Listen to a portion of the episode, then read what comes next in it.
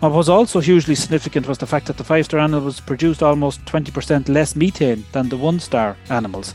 So, this really represents a huge potential benefit for all stakeholders in the cattle breeding industry as these high index animals they're both more profitable for the farmer economically and also being much more environmentally friendly than the low index animals. Hello and welcome to the Beef Edge, the Teagasc Beef Podcast, for all your latest news, information, and advice for Irish beef farmers. I'm Catherine Egan, and on this week's episode, I'm joined by Niall Kilrane from ICBF Tully Test Performance Centre to give an update from the Research Centre. Niall, you're very welcome. Can you give an update for listeners what's happening in Tully Research Centre at the moment? The Tully Test Centre is the national commercial progeny test centre located at the edge of Kildare town. And I suppose historically, pedigree bull breeders back in the day used to bring their young bulls to the centre for performance testing.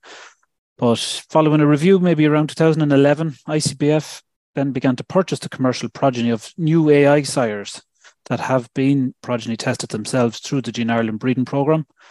And at any one time, there may be around 200 animals on site. And to date, we have put almost 5,000 commercial animals through the centre. Um, these animals, I suppose, are a mixture of bulls, steers, and heifers from both suckler and dairy dams. Um, the data we capture is you know, growth rate, feed efficiency, methane emissions, and even meat eating quality. Um, we're also in the early stages of setting up a system that will capture the water intakes of the animals. And some of these traits have a direct impact on the genetic evaluation of the AI sire concerned, while some of the data is in its infancy, but could be extremely useful in the future. And all this work is really only possible through a strong and deep collaboration with our industry partners, which are herd owners, the AI companies, breed societies, and the, the Department of Agriculture. You mentioned there, Niall, that ICBF began to purchase the commercial progeny of new AI sires. How are those animals sourced? Yeah, so that's actually a large part of my role in terms of the the, the sourcing piece. So the animals for the centre are sourced directly from commercial herds across the country. So these are the suckler and the dairy farmers that are using the packs of the, the dairy or the beef straws from the new AI bulls, which are distributed through the Gene Ireland programme. And I suppose the fact is a key pillar of the program is that we have a centralized database. So ICBF have one centralized database which allows us to have sight of every animal in the country from birth right through to slaughter. And this allows us to capture on farm data such as calving, growth rate, fertility. And when we want to purchase the animals, the relevant animals for Tully, we can come in then, purchase them, get them delivered to the farm, and, and capture the hard to measure traits I mentioned previously, like the feed efficiency, the methane, and the meat eating quality.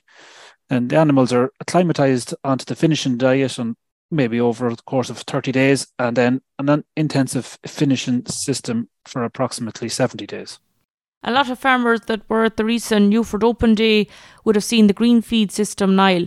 You also have the green feed system in Tully. Can you describe how it works? Yeah, it's very much part of the, the new suite of um, tools we have at our disposal to capture data. And there's about 10 green feed machines in active service around the country. And they're being very carefully managed by my colleague Kieran McDonald, who's based in Tully. Um, so all the methane data that's captured in Tully is, is captured using these green feed machines. The animals are enticed into the unit with a very small amount of meal that drops at set intervals. Um, the animal is identified by machine through its um, RFID tag. So as the animal then consumes the feed, the air surrounding the animal's head is extracted via a fan. This is then passed through sensors, and the value for each animal's methane emissions is determined.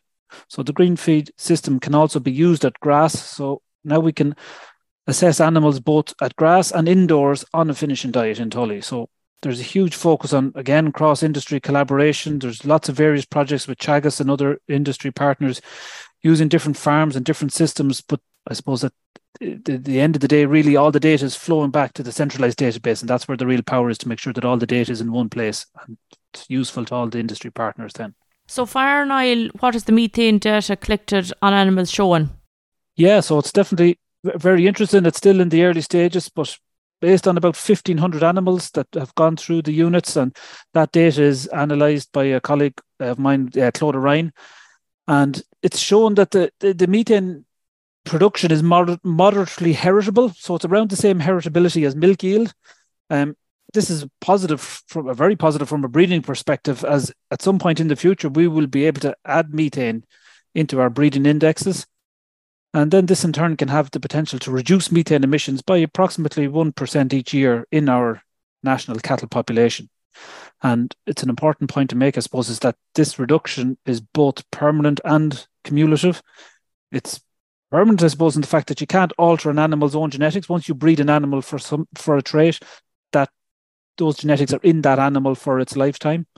And uh, the cumulative side of it is in terms of once you breed for lower methane, the output will will reduce. The, the, the methane output will reduce from one generation to the next. So you're making incremental gains year on year, generation after generation.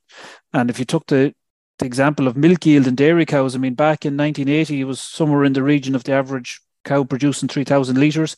And that's moved on massively over the course of 40 odd years. It's over 5,000 litres per cow. It's the average milk production. So, you know, breeding has really helped farmers to produce higher yielding cows. And breeding going forward then can help reduce methane while still delivering in production performance through our multi trait indexes. Um, so it's about having this balanced approach. You're really trying to hold what you have in terms of production, but may, may make gains on the traits that are more relevant in the environmental traits going forward. Um, there's also discussion around possibly recalculating current inventories for methane.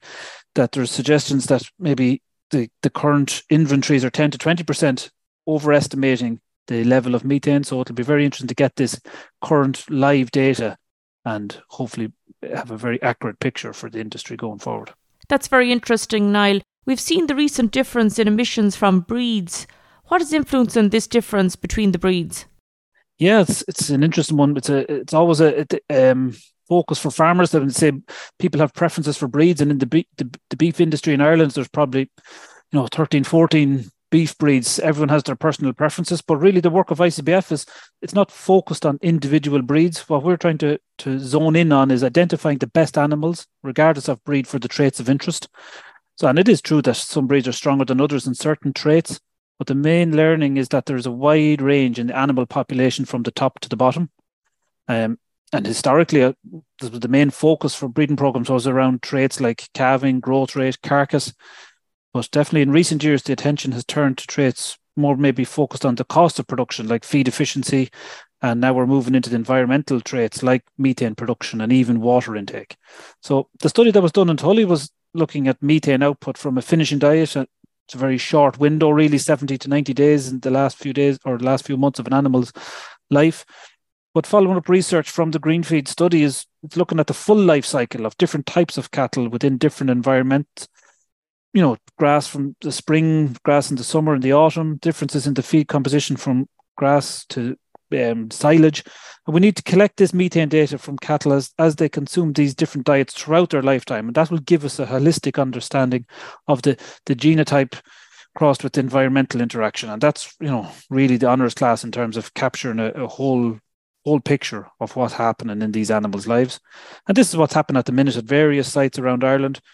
Um, and by selecting the low emitters of methane within each breed, we can improve the economic traits of interest combined with a robust breeding program, which we have in place.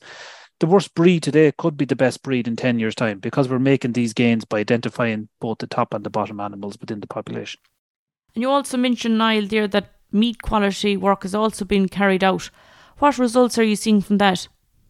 Yeah, that's an interesting one, Catherine. All the animals that go through Tully are also assessed for meat eating quality.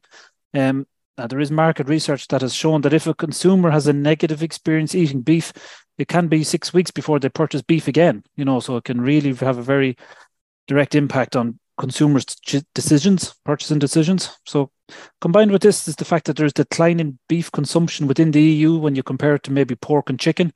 And then to address these trends, it's critical that we develop systems to help improve the actual eating quality of beef for the traits like tenderness, juiciness, and flavour, which are of value to consumers. Um, so this is where the ICBF come in, and we're using pedigree and DNA information along with other pieces of information such as the animal's gender, their herd of origin, and genetic evaluations for each of the three meat quality traits are now being generated. Um, so these genetic evaluations are presented as an expected satisfaction rating of the progeny from a given sire. Um, the average expected rating for each trait is 80%. So that means that 80% of the progeny are expected to have a satisfactory tender, flavorness, or juiciness score. So then the sires that are higher than this are expected to produce progeny with superior meat eating quality. Um, and then the range satisfaction values from even within AI sires can go from 70% to 90%. And that's similar to other traits that while there is clear breed differences, they do exist. Critically is the fact that there is a range in meat eating quality, both within and across breed. So you have some um, animals, regardless of their breed, that are very good and others that are very poor for meat for eating quality. And an important point to remember is that all this information is published on our website, www.icbf.com. So anyone that's interested can really go in there and access that information very, very easily. That's great, Niall. I suppose finally, a recent trial of 841 suckler bred steers that went through Tully. Can you describe how the trial was conducted and what did you find? Yeah, it's very interesting now that we have the numbers there to carry out very robust analysis. So, as I said, there was over 5,000 cattle have gone through Tully, and my colleague Stephen Conroy, he pulled out a sample of about 840 suckler bred steers within the overall population of animals. And he carried out an analysis on them under trial period for the various traits recorded while they were in Tully. So he divided them then up based on their star ratings, their terminal index at the start of the trial. And what was found was that the star rating system was well able to and very accurately, correctly rank the animals in line with how they actually performed themselves. So the indexes were saying that they were predicting to, to do certain things. And when the animals actually went through the, the center, they did perform as predicted. So he found that there was a one euro 15 cent per day difference in the feed cost and 140 euros difference in carcass value in favor of the five star versus the one star animal. So that's quite significant. When you put that at individual level, it's 140 per head. You multiply that across thousands of animals and thousands of herds, it gets into significant money very, very quickly. So I suppose the five star animals really were more feed efficient. They had heavier carcasses and better kill out percentages than the one star animals. What was also hugely significant was the fact that the five star animals produced almost 20% less methane than the one star animals. So this really represents a huge potential benefit for all stakeholders in the cattle breeding industry as these high index animals they're b- both more profitable for the farmer economically and also being much more environmentally friendly than the low index animals and with the structures we have in place at the minute, we're now able to move the national herd in the desired direction. And the challenge is really how quickly can we make the required progress. So that's on us all within the industry to see how do we ensure that these high index animals are what is selected in the, the national breeding programs. And again, all this data, as I said, is widely available in public domain on our website, www.icbf.com. That's great, Niall. Thanks very much. Some real interesting information coming from the Tully Research Centre in County Kildare. Thanks, Catherine. That's all for this week's episode, and my thanks to Niall for joining me on the show. You can catch up on all other shows and interviews from the Beef Edge podcast on the Teagasc website at teagasc.ie, or you can listen on Apple and Google Podcasts as well as Spotify. Don't forget to rate, review, and subscribe so you never miss a show. For all other updates from our beef programme, keep an eye on our Twitter and Facebook pages. Until next time, I'm Catherine Egan, and thanks for listening.